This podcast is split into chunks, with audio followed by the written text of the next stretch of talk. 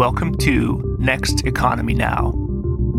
The goal of this podcast series is to highlight the leaders who are taking a regenerative, bioregional, equitable, democratic, racially just, and whole systems approach to creating the new economy. Hi, I'm Kevin Bayuk, a partner and worker owner at Lift Economy. My guest today is Derek Razo. Derek is co founder of Common Trust, which helps business owners exit to their employees and community through purpose trusts. He is also co founder of the Purpose Foundation, an organization that does research and builds infrastructure to enable equitable ownership, governance, and financing models. He has helped dozens of companies raise mission aligned capital and set up alternative ownership transactions from the earliest of stages all the way to exit. Derek also holds a degree from UC Berkeley. I think it was, I first heard of Derek due to his involvement with the Enspiral network. Enspiral, some of the listeners might be familiar with, but at Lift Economy, we talk about Enspiral a lot as an organization, probably more accurately, a network of uh, inspiring people that have been experimenting with models and developing ways to increase collaboration on projects that are very important to the future of humanity. And I remember somebody telling me something like, oh, you got to meet this person. This individual has been developing an application called CoBudget to help communitarian groups or, or collectives allocate common resources effectively. And that was such an important need. It was so many of the groups that Lift Economy was working with. I remember being very excited and had the privilege of chatting with Derek. And over time, I've had multiple opportunities to sit down with Derek and discuss, you know, finance, the economy, enterprises, you know, it all around the idea of what would be needed for a livable future. And I've been consistently inspired, impressed, and just animated by Derek's thinking.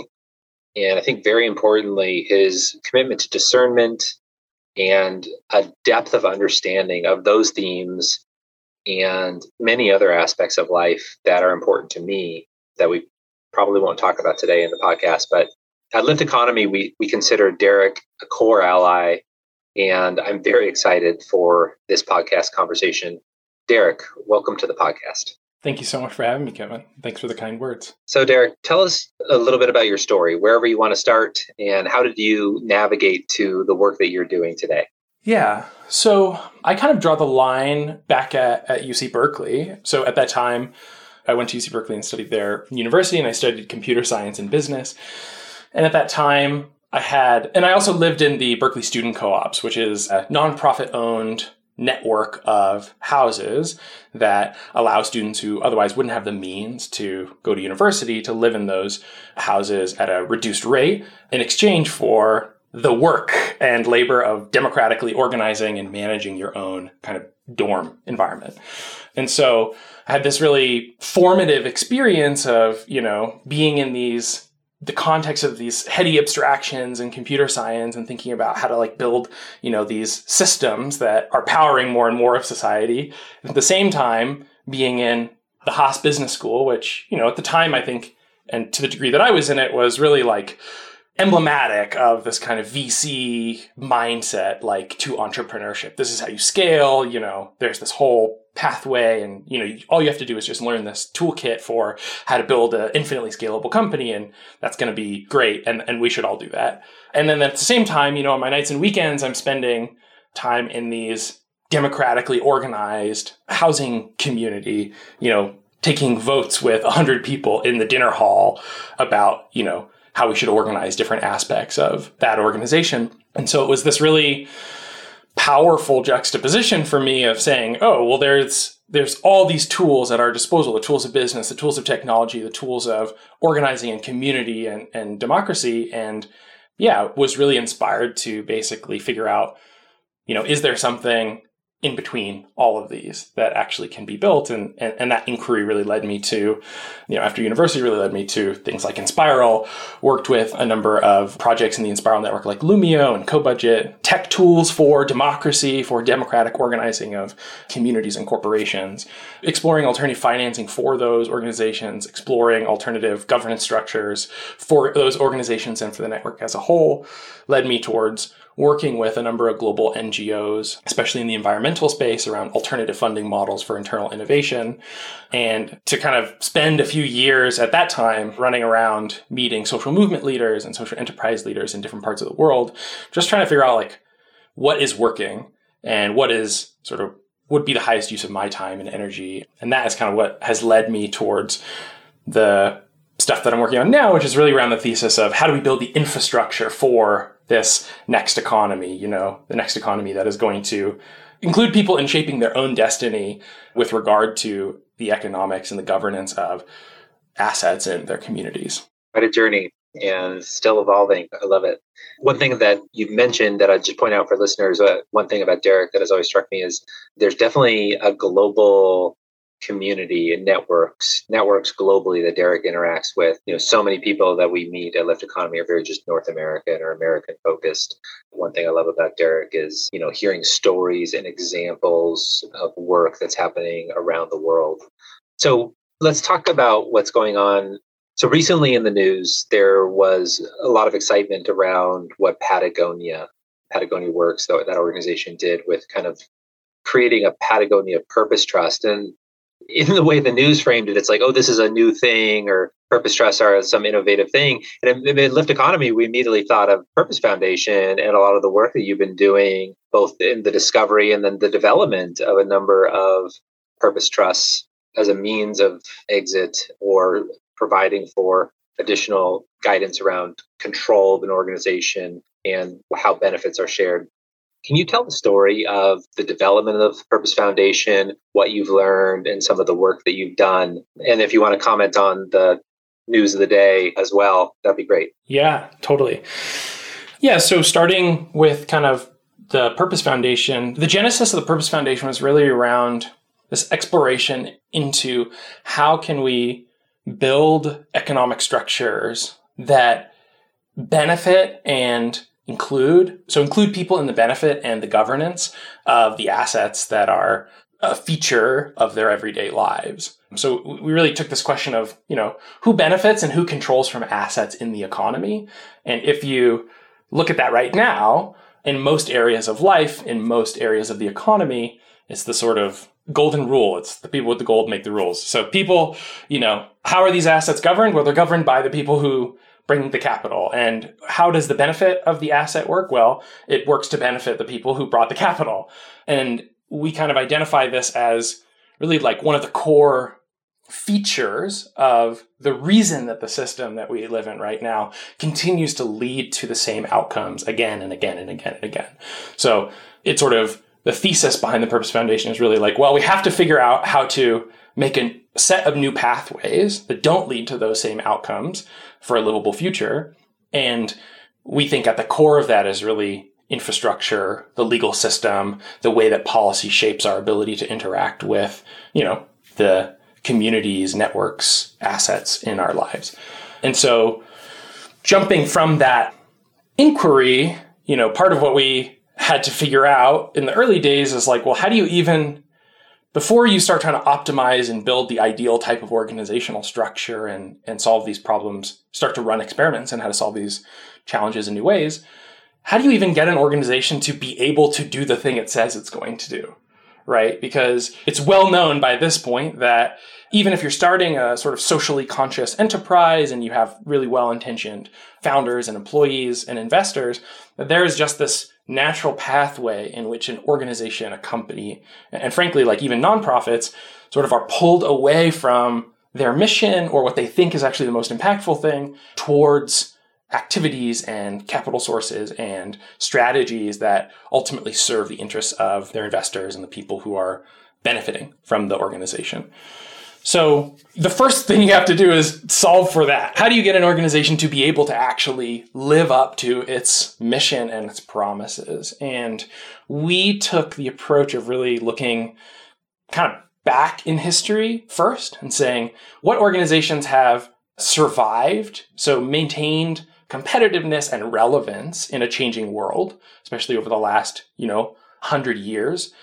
And how have those organizations managed to actually stay true to the mission, stay true to treating stakeholders in ways that are of high integrity and actually protect themselves from this deleterious effect of the influence of capital.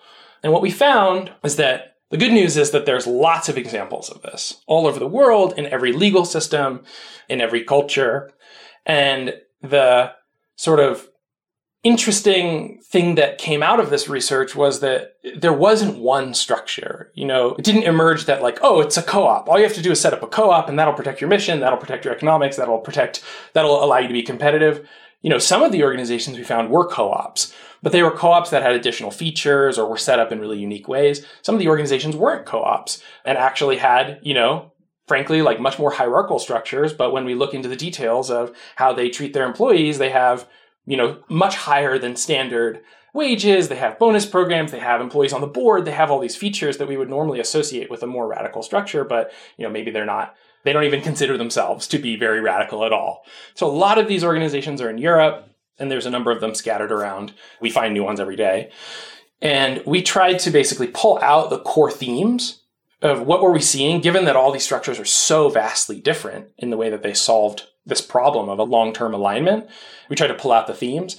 And from that kind of coined this idea of steward ownership or you know stewardship models as some people call it. Stewardship models have a really simple basis for like what they are. They're any legal and you know financial structure organizational structure that legally binds the company and its people to two principles. So the first is self-governance so the governance of the organization is protected and it is run by people who are connected to the mission and the operations in some way. That can be done in a whole bunch of different ways. That ranges from employee co-op centric type of organizations all the way through, you know, functionally much more managerial organizations, but where the management is and the kind of stewards of these organizations actually don't have the right to destroy and privatize the asset. So they are they're functionally acting as custodians and stewards of this self-protecting, self-governing entity. And then the second principle is profit serves purpose. So the company has some kind of capital allocation and financial structure that allows the profits to serve the higher purpose of the organization. This doesn't mean that it's a nonprofit. It doesn't mean that you can't have investors, but it does mean that the capital allocation strategy of the company over the long term should be able to kind of re-aggregate towards the company away from capital interests so that the company can reinvest in growth, in innovation, in its people, in the environment or whatever the mission is. And this is what we see across all these examples of the very long lived steward owned companies. So that was kind of the starting point. And as we built, as we tried to implement this in the US, we found, oh wow, this is not simple. This actually goes against the grain of, you know, not just the culture of investment and entrepreneurship and all these other things, which is obvious. But it in fact also has some cuts against the grain of what the legal system is designed to do. The legal system is not designed to build and have these kind of sustainable custodianship models. The legal system is designed to aggregate capital to the folks who already have capital. And so we had to set out to invent a whole bunch of new stuff or take things that had been used a little bit and repurpose them or upgrade them. And, and that's really the work that we've been doing over the last few years, both on, in the alternative financing space, finding new ways to finance organizations at every stage, and especially at the exit stage. And also finding new ways to own companies, new ways to arrange the ownership of companies such that they can actually achieve this vision of being steward owned and having a real mission that is, you know, not greenwashable. Yeah, so that's kind of the genesis of Purpose Foundation. Maybe I'll pause there if you have any questions for. Well, it sounds great, and it made me think of thinking of our listeners and what they might be aware of or sympathetic to. I might ask some follow on in a second here to like might be fun actually critiquing certain things that don't live up to those two principles, but ostensibly when people think about those principles around control and benefit sharing, they'll think of, like you already mentioned, co ops as an example. I actually want to talk about benefit corporations as well. And let's just like critique them as where they fall short of the durability or in practice of honoring those principles. But before we go to that, I did want to just say, yeah, it's non trivial the work that you, when you're saying you're cutting against the grain of like the even the legal system there is some invention that was done. I do want to go further in the story of the Purpose Foundation as well. Let's do the critique, but I do want to go to what happened with OGC making that example real and how that kind of maybe did bring in more demand. So a white paper gets published, and then all of a sudden there's an actual instantiation of a transaction, something happening, and then all of a sudden I saw, from my vantage point, I saw a flood of interest come after that event. So there's two threads here, but first, can we critique co-ops a little bit deeper? People might not know like what does demutualization mean, or what are the risks around? Why do co-ops not universally meet the standard for adhering to those principles? Yeah, happy to speak on that. So there's been, you know, there's been lots of experiments in how to do this. And I think it's important to say that while we coined this term, we certainly did not invent this structure or set of structures. And of course, there are a lot of other people doing similar experiments. You know, you mentioned benefit corporations and B Corp, you mentioned co-ops. Co-ops have been around for, you know, as long as we have record of humans doing economic activity together.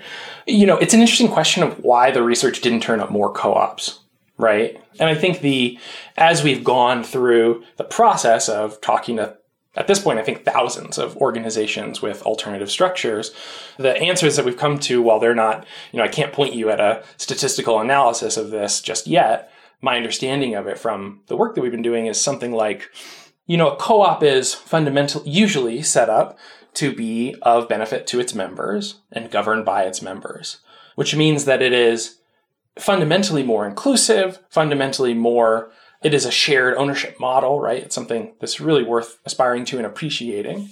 But the key function that a lot of co ops don't have is this function of the protection of self governance, right? So you've solved the capital allocation problem, you've solved the voice problem, but there is this third thing which is the custodianship, stewardship, this protection of the structure itself.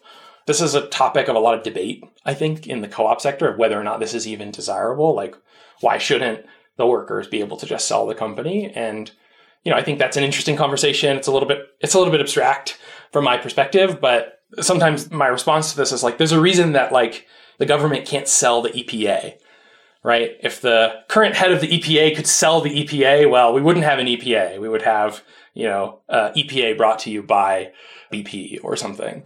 And democratic, any democratic structure worth creating is worth preserving. Is kind of the opinion that I have, which is, you know, not a universalism or a truth, but this is kind of the perspective that we take. So the first, I think, major reason why there's not more large co-ops that have succeeded in the very long term. And, and the key difference in the ones that we do see that have succeeded in the long term is this protected self-governance. And that, that manifests in a bunch of ways.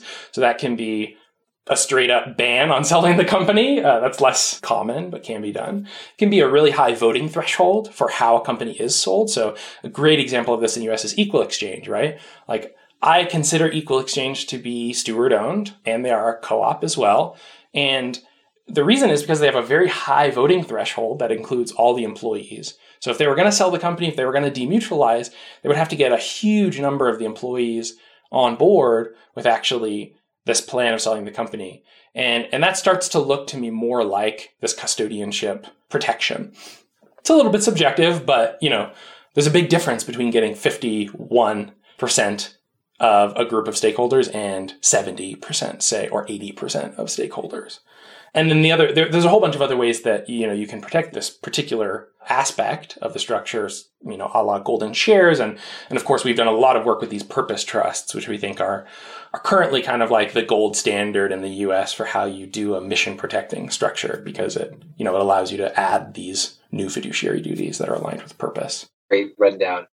And I know this my follow-on questions might extend the length of this podcast, but I do think listeners will be interested. Some will be interested in the nuanced details here. So can we talk about benefit corporations for a moment, which was another theoretical attempt to at least give an, some attention to the control, the ability to make decisions to preserve purpose but not necessarily benefit. So I'd be curious to talk about that. And then also just another, just made me think of another common structure is some people say, well, isn't this what nonprofits do? And so maybe we could just go through them in brief of like, why don't they match up to the standard? Totally. Yeah. Happy to comment on that. And, And I would say the same thing about B Corp benefit corporations and nonprofits is they can be steward owned, but they're not necessarily steward owned unless they have these kind of two principles. So starting with benefit corporation and the B Corp, so there's a lot of confusion. I'm assuming that your listeners are, you know, know that there's kind of a difference between the B Corp certification and the benefit corporation, public benefit corporation as a structure.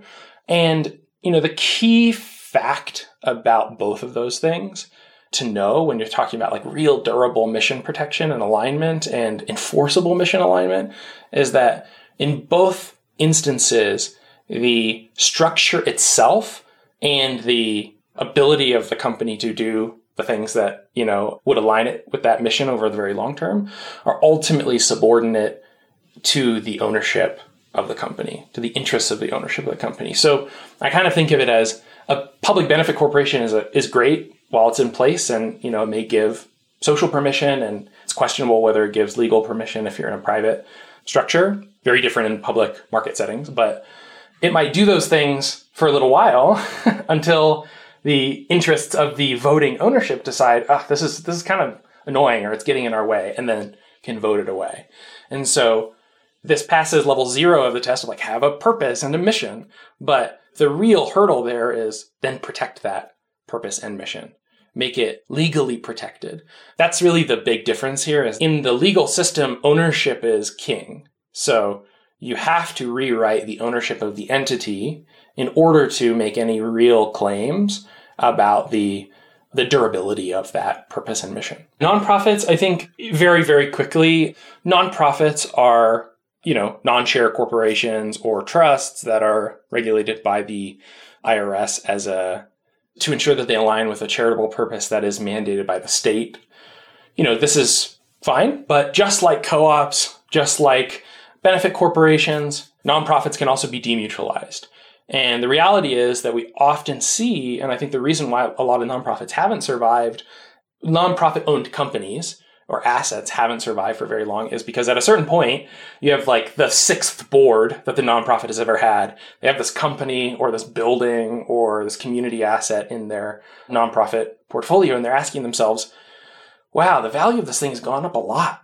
Couldn't we do like a lot of good by just selling off this asset and, you know, taking that money and then doing grants. That's like so much easier to administrate and and that is that is usually why we see the demutualization or de-non-profitization. I don't know exactly what you want to call it for nonprofits. So it's very similar across all three classes of attempts at building mission-driven organizations is that the lack of this self-protecting mechanism means that, you know, it's a matter of when, not a matter of if. That's been the pattern. And so if we could turn to organically grown company or OGC, and you could pick a different case study if you want, but uh, I remember Purpose Foundation being involved in that, and that really impressed me. And any example you choose, how do we go about creating that durable protection? Or you could choose any example from some of the work that Purpose Foundation has done, but like, how do we go about doing it? Yeah. So as I said, like our kind of thesis is that you really have to rewrite the ownership of the organization, the, the deep level.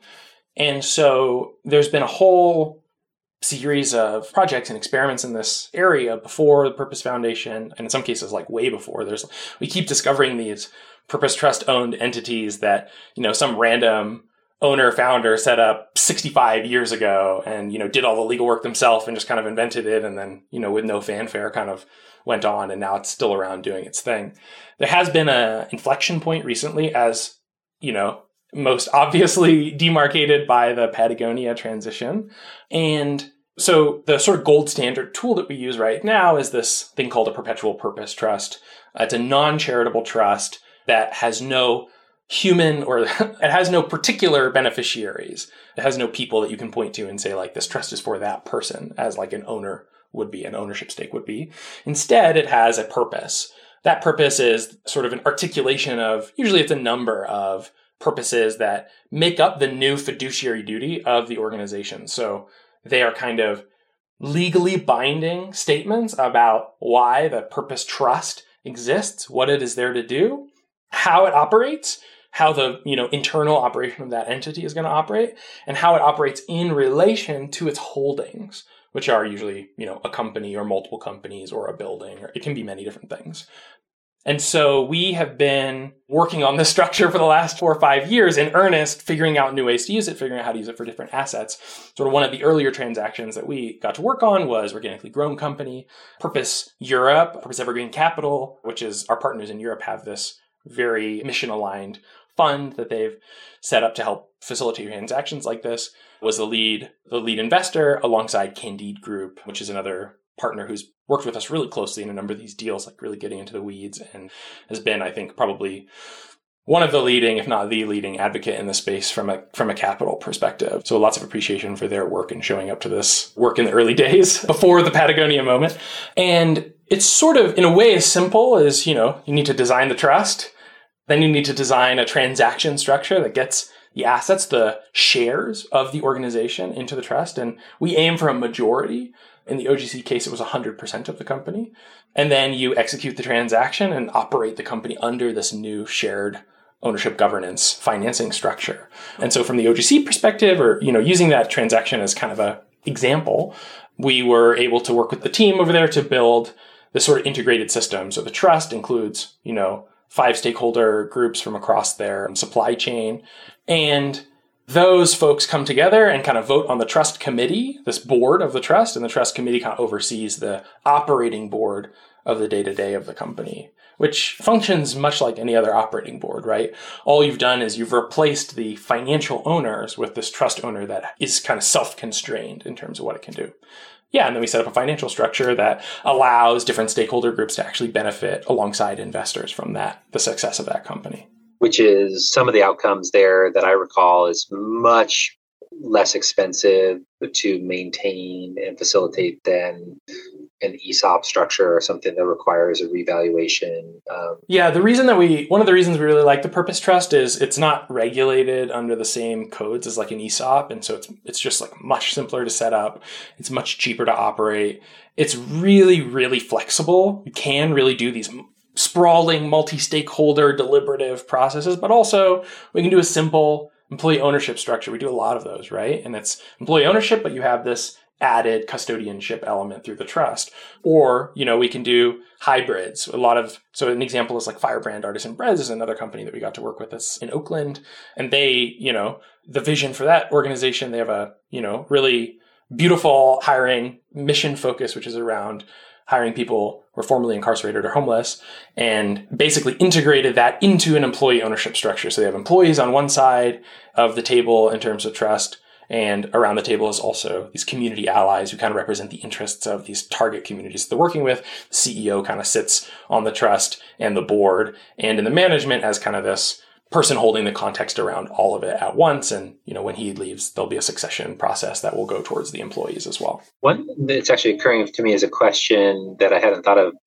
And so some people might be familiar with trusts where you have you know, ben, you mentioned it as a beneficiaries as an individual. So like a wealthy family or whatever, and there's somebody who's, you know, older person and there's, you know, children or grandchildren or whatever. And okay, we'll set up a legal trust where there's beneficiaries and the beneficiaries are the grandchildren or whatever.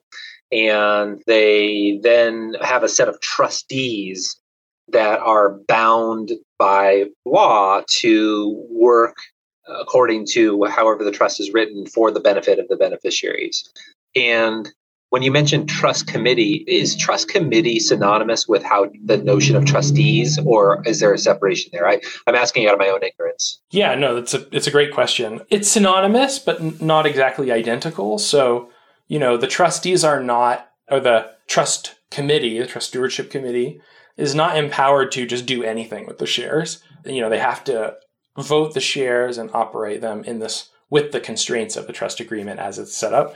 There's also this sort of functionary role, which is a corporate trustee, which in a lot of these sort of family trusts, that corporate trustee may also play the governing role. But what we've done and what a lot of other groups using these structures have done is, is really separate out the different roles. So separate out, okay, here's the governing body, here's the you know corporate and ministerial body that is actually not going to have any power but we need it you know to be all all up in compliance and then you know there is this third role in the trust which is the trust enforcer who kind of takes on the role of a third party like arbitrator to check over the work of the trust committee and make sure that they're actually doing their job in alignment with the purpose. So they don't have any day-to-day control and they don't necessarily even they don't have the ability to vote the shares or do anything like that, but there's this just sort of a third-party check and all of these roles exist in some ways to fulfill the requirements of the trust law, but we've been able to I think architect that law into a structure that is actually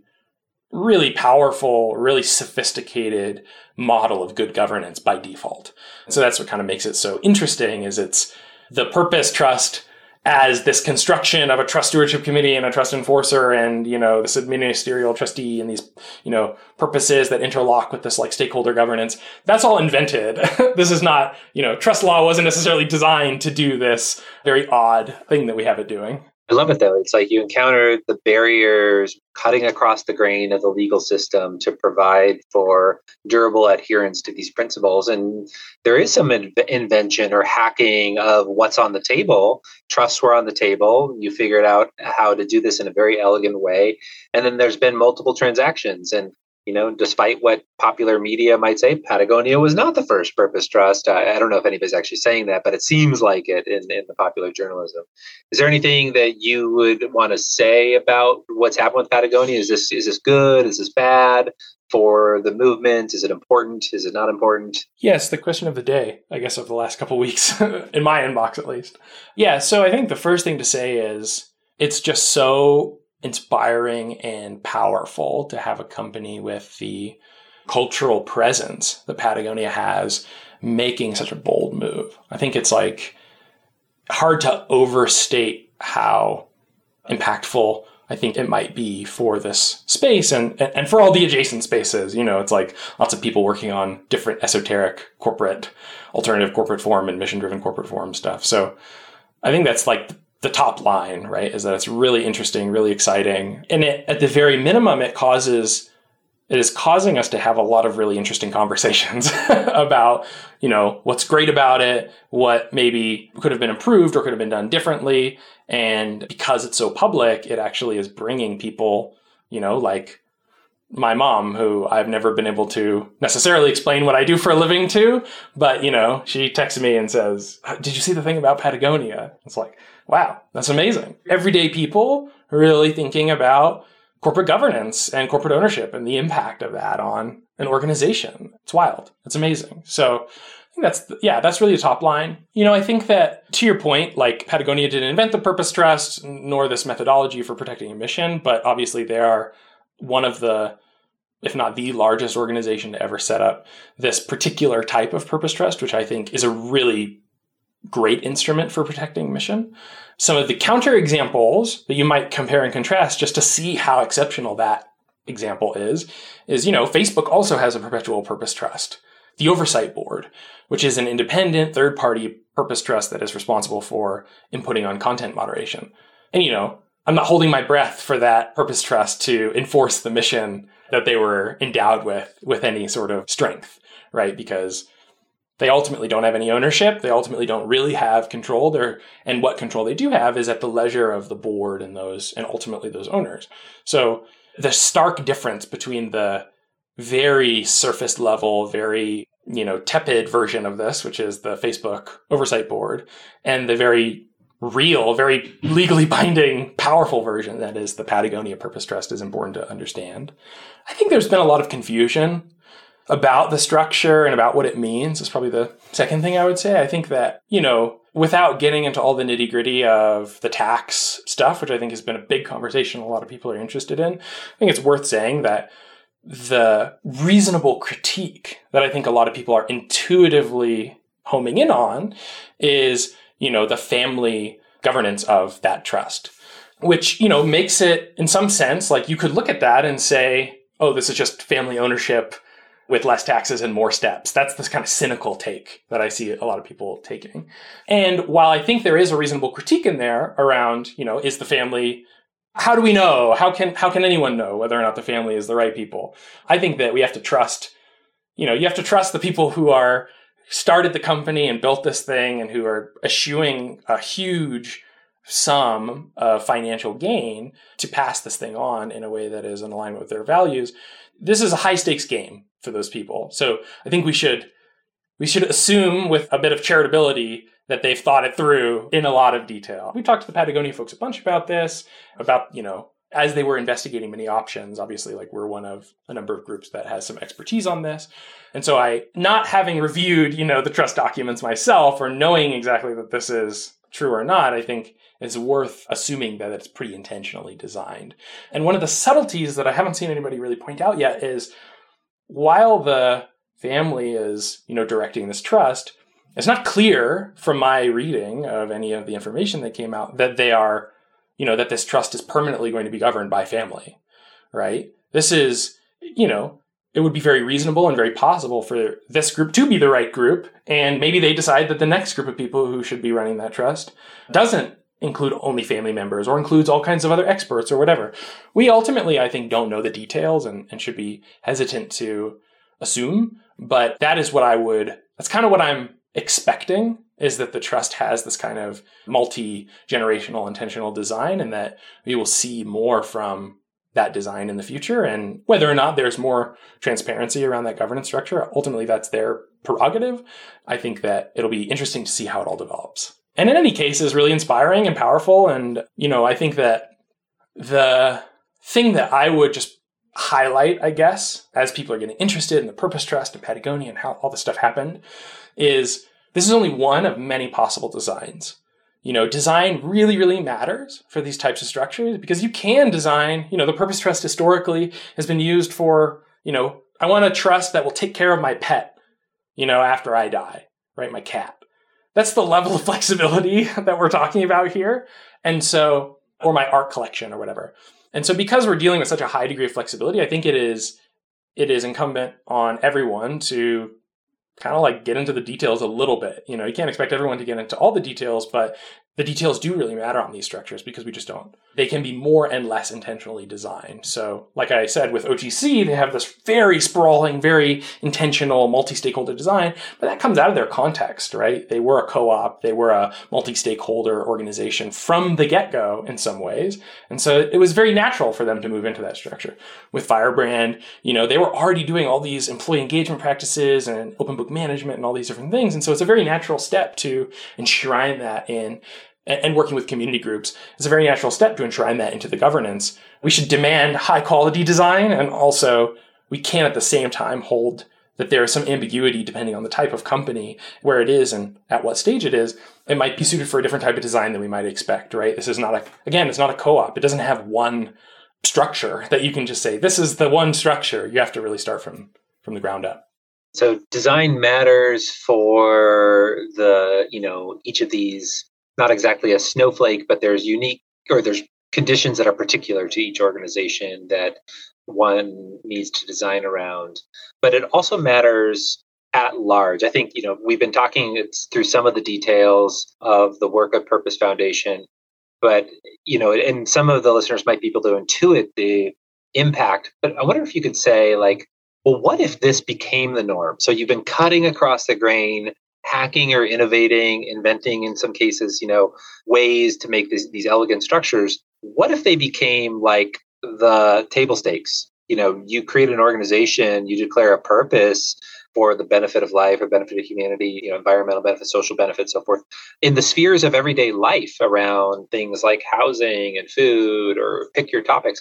Derek, what would it look like if this became normal? Yeah, it's a really powerful question, and it's definitely a question that motivates me. I think that, you know, the vision is something like a civic society that is engaged in its own self governance and engaged in the benefit created by the economic institutions at every level. And right now we have we have a sort of version of that in a way, but it's several hundred years old and carries with it a whole bunch of legacies that, you know, we don't necessarily want to be carrying forward.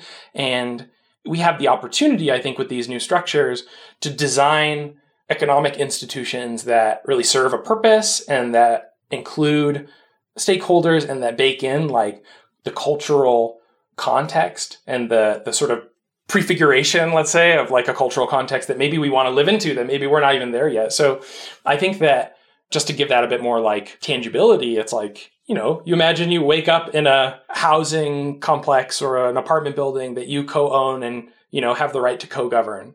You know, you take a car to work that is, you know, driven by somebody who's part of a network of mutual support network of people who are really making a good living doing that. And the asset is co-owned. The asset of both the infrastructure of that network and the assets themselves, the cars, are also co-owned and co-managed by those people. And that's co-owned and co-managed in a different way. That is not you know, prescribed by the way that your building operates. And then you go to work and at work, you know, it's similar. You have a job, you do your, you do your work. This is not, not a matter of everybody voting on everything and getting rid of all managers, but you know, there's accountability for the things that the company says it exists to do and for the people in the highest positions of power in that organization. And you know, you know, whether or not that organization is run like a co-op or a, you know, benevolent dictatorship, you know that there's accountability for a purpose that has been set down and you show up for that purpose and you benefit when the company does well and you know how you benefit and that's all that's all made clear. And you know this applies i think to every aspect of our lives like every aspect of the assets that affect our lives right? So you can think of this for electrical grids. You could think of this for broadband isp you could think of this for you know obviously companies real estate. And that is really what we're seeing people do with these structures is revisit questions of community economic development, community engagement, real estate and affordable housing, employee community ownership and governance of businesses, and all kinds of other assets. So I think the vision is something like an interoperable network of these organizations that are you know, they don't all look the same. And in some ways, there is a dynamic of a marketplace of governance, right? If you see this as the default, you're going to see people move and vote kind of with their feet between organizations that do and don't have a more clearly defined purpose, organizations that do and don't actually live up to that purpose, organizations that, organizations that do and don't like share benefit in a way that is sensible and, and makes sense. So I think that to the degree that we can create enough examples and options of these that they can become you know real meaningful forces in people's lives be it through real estate through business through through these other assets. I think we're gonna what i would hope to see is you know we see more demand for it. Say hey why isn't everything run like this? Why is it the case that you know a developer can come in and make affordable housing that you know goes away in 10 years and you know they make a huge sum off of the government? Shouldn't the government be spending that money on perpetual affordable housing or one of these other models? These are going to be the questions that I think as we see more examples, we're going to be forced to ask ourselves. And I think the vision is going to emerge from the people who really take it on themselves to lead and develop these projects. And, you know, there's a lot of folks out there leading this. I, I would think of like, you know, Adriana and the Kensington Corridor Trust team, think of Trust Neighborhoods. I think of obviously all the folks that we've worked with in the corporate space. And I think that yeah, this is just the the beginning. Beautiful, Derek. So the if the golden rule, that uh, the kind of spin on the golden rule that the people with the gold makes the rules, you know, which if we think of how could power and wealth be redistributed, right? Anand Giridharadas and Giridharadas and so many other people have pointed out that in a winner takes all world, we can't count on philanthropy and the charitable nature of ultra high net worth individuals to actually effectuate any real redistribution. And we're many of us are really skeptical of the state with the regulatory apparatus, which has been captured by you know corporate interests, you know both at different scales, the state, nation state, globally. And so there's the mechanism of redistribution could be effectuated through this network of organizations that are all voluntarily binding their purpose through ways that are actually governed by the people. So shared power and shared wealth. So true kind of cornerstones of an economy that could theoretically work for the benefit of all life, where organizations are actually making the decisions that actually we we want them everybody many people that we talk to most people we talk to want them to make but they actually don't at the behest of, of capital and so, yeah, I think it's a, it's a beautiful vision, and I'm, I'm definitely part of this journey with you. We at Lift Liftar for sure. So let's talk about capital though for a moment, maybe how it connects to the work of common trust, because somebody listening to this might be like, okay, this is cool, this is good ideas, but like for anything that needs resources to innovate, to develop, to reach a critical mass of being able to provide goods and services for the community, there's some resources or capital resources that they are going to need. How is capital going to respond to these structures when you're just saying, hey, capital, you're not going to get what you've been used to necessarily, or something like that? I'm totally maybe characterizing it. But what do you want to say about capital? Yeah, I mean, capital is obviously the big question. And I think that maybe the first thing I would say is that I think it's really important to engage with capital as an abstraction, but to engage with wealth holders and capital people who are responsible for capital deployment and people who are uh, responsible for stewarding assets to engage with like both earnestness and also discernment. Like I think that because the legal system is designed in the way that it is, there are just certain boundaries that, you know, are sort of like they're only able to be crossed as we cross different thresholds in terms of examples, in terms of case law, in terms of the things that other people are doing. So I think that a mistake or an approach that I think is not likely to lead us towards scale and this vision of, you know, the highly integrated network shared economy of, you know, co-governed assets and communities. I think the approach that is not going to lead us there is to demonize capital and turn it into a universal enemy because that has not been my experience in working with a lot of organizations. And I think there are many ways to organize capital that can actually really align with these types of structures and purposes, you know, non extractive ways that actually set people up for success. And depending on the organization, that actually give investors a reasonable, fair return, and in some cases, a great return. I think that what I would advocate for in general when thinking through the capital problem is really about like thinking about context and just realizing how important context is to the type of capital, the approach, all these other things. That's a pretty like high level answer to start off with, but you know, at purpose-us.com, you can check out our fellowship that we just finished, which is, you know, we worked with 11 groups building new capital vehicles that specifically align with this vision for an integrated shared ownership economy. And that that is like in some ways the report is going to come out hopefully you know in the middle of october or something like that detailing everything we did there.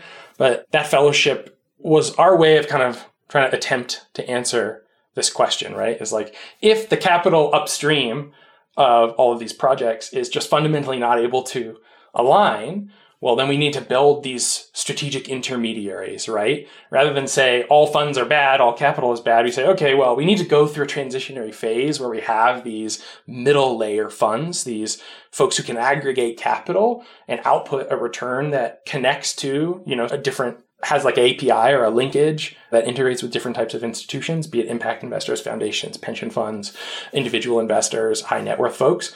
And so we built, we helped, you know, these folks build these capital vehicles that all have an explicit shared ownership thesis.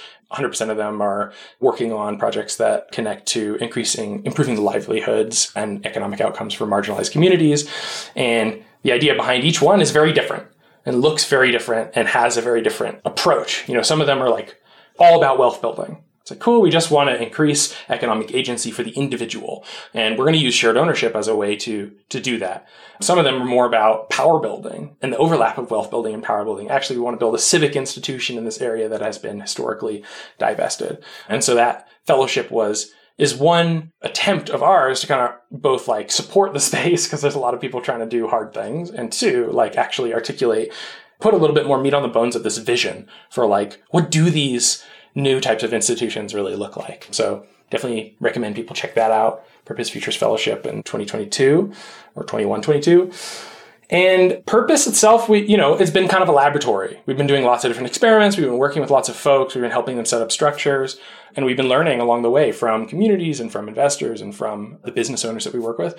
And along the way, one of the things that we realized was we had built this kind of uh, growing consulting practice around helping business owners, you know, this sort of silver tsunami baby boomer business owners exit in a way that aligns with their values into these trust models using employee ownership, community ownership, and, you know, expert stewardship as like this set of hybrid models all around the purpose trust as an exit vehicle.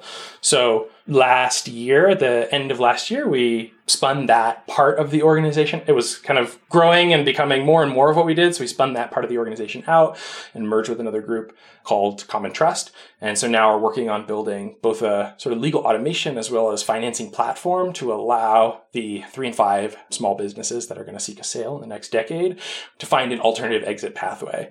And, you know, the quick sort of stats on that because I think they're relevant are you know, we're looking at like 51% of US GDP of the ownership of those companies is going to transition hands in the next 10 years. So in my mind, this is a sort of if the default system absorbs those entities or they just go out of business, which is actually the case for about 96% of them, there will be no buyer because they're not fit for a private equity exit. You know, this is a sort of potentially civilization ending level of inequality. Like if we think the level of inequality we have now is extreme, like we're actually we haven't necessarily even hit the inflection curve of that inequality. So with common trust, the mission is really to build a scalable way to reabsorb those assets into the economy and in so doing actually bring them into this new economy with employees and communities in the driver's seat and passenger seat and, and sitting alongside so that's really specifically focused on business owners and helping them find these alternative exits. So, Common Trust, True Tsunami, that has vast implications on the opportunity for uh, real wealth and power distribution or perpetuated wealth and power concentration, which is hard to imagine with the chasms that there are now in the gross inequities in society as they are. So thank you, Common Trust. Thanks for doing that. Yeah, do check out the fellowship. And the, when I think about the fellowship, I do think we're in early days because we need to build out the capacity of those funds. But there's so many interesting consequences that intersect with a climate uncertain future and our notions of return and what I've seen in some of these finance structures that you've been developing, there are returns. There, there's some kind of return to capital, but it's structured in such a way that I think matches much better with what, you know, for example, we discovered at Project Drawdown in terms of what types of, there are savings to be had if we invest in certain things to address, for example, a lot of the environmental stuff, the climate. And so there are returns that will be generated because we, we just do things very we do things stupid right now. You know, so many of the ways in which we provision for human needs are wasteful. And so we actually can save things if we invest in diversified renewables and uh, some of the other things that we need to do, nature-based solutions and, you know, the food system, et cetera. So many things that we need to do. And so there are returns to be had, but they're slow. They're more patient than the mandates of capital today, and they might not be as outsized as the mandates of capital today. So building the capacity of that financial infrastructure to like right size returns over the right period of time is something that's so important. So thank you for the fellowship work that you did with Purpose as well. Yeah, it was my pleasure. Thank you to the fellows who are doing the hard work. Indeed. Well, we've covered some ground here with purpose and, and common trust and the work that you're doing, and some hints at some of the implications, the potential in terms of what uh, a vision could be if this does become, you know, normal for the economy. What have I not asked? What's something else? Is there anything else that you want to say at this juncture, Derek, about what's evolving, what's you know, grabbing your interest and attention along any of these themes? It's a great question. I think that maybe the question that is on my mind is something like, you know, if this is also flexible and creative and open ended and it's so context dependent and stuff, like, you know, how in the world are we ever going to get to scale? Are we going to get to really like, you know, scale not for the sake of itself, you know, but scale for the sake of like serving the people that actually need these new systems to be in place in order to, you know, live a happy, healthy life. And you know, I think that's a that's a hard question. And my best bet on the answer is something like we need a combination of approaches that doesn't necessarily look like the conventional approaches to building a sector. You know, to the degree that you can call shared ownership a sector, what I see is a lot of funds getting started, which is great. You know, we obviously support funds getting started a lot of narrative work, a lot of work on early stage companies, but relatively little of the legal infrastructure building, of the supportive networks being built, of the, you know, just like really basic collaborative infrastructure that that this this whole sector needs a different type of financial and legal infrastructure than the dominant sector, right? Because we're saying actually we we reject the centralized notion of the single balance sheet and the central owner. And instead, we're going to create this network of owners and participate as participatory networks in various formats, be it employee ownership or community ownership or, or whatever. And those systems need fundamentally different infrastructure to live on. So, you know, if you've ever tried to get a loan for a house with a group of six friends, you're immediately going to run into the fact that the bank, very few banks are interested in recognizing the, you know, the reality or potential reality of shared risk as actually reducing risk. So, you know, as soon as you click on any one question in the space, it zooms way into the deepest level of infrastructure. And I think that I trace this a little bit to so much of the space being philanthropically funded, frankly, because I think that there's like a, it's really unsexy to build infrastructure. So it's really hard. It's hard to raise philanthropic funding to be like, oh, we're going to build a, you know, protocol for allowing low income folks to access liquidity on their like community ownership portfolio. And it's like, okay, that was a lot of big words. And ultimately, what it means is like, how can a person invest in a building that they live in while also being low income, such that they don't even have that much money to save? They can't lock their money up. Okay, that's a human problem that is not being solved by the current financial infrastructure and that if we hope to get any scale you know those human problems are going to need to be kind of like they need to be like technically and culturally solved and so i see a lot of people working on the kind of oh we're going to raise a fund and we're going to you know deploy $100 million and it's going to you know 1000 workers and that's great. That's really important but you know the scale of the problem is we need about a thousand of those or 10000 of those and all of them are going to run into the same core functional issues with the legal and financial system.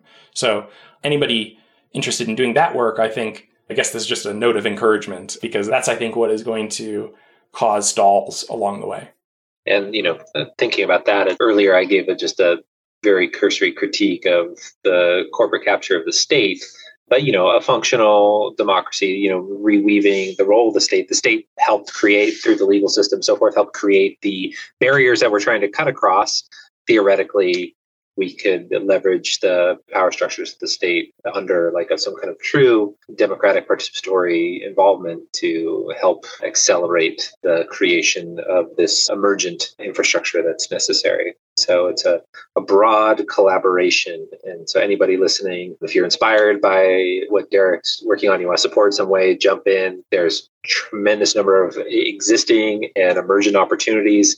And then for anybody, even if you're like, oh, that's not my personal passion, we're going to need to organize and develop some level of literacy in all of this as society to help effectuate that transition through organizing and our collective voice. Derek, this has been a total pleasure. I, there's so many things that we didn't talk about, not necessarily about the work you're doing today, but we can go in so many different directions, more case stories and so forth. And we can have that conversation another time.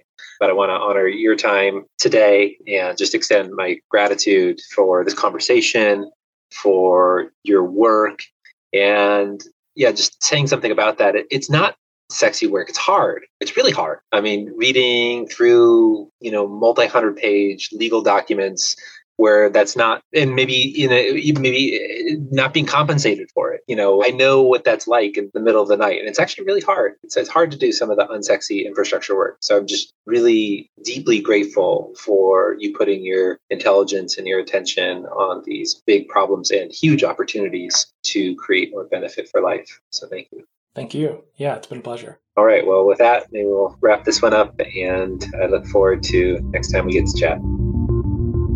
Next Economy Now is a production of Lift Economy. To listen to all of our episodes, go to lifteconomy.com slash podcast.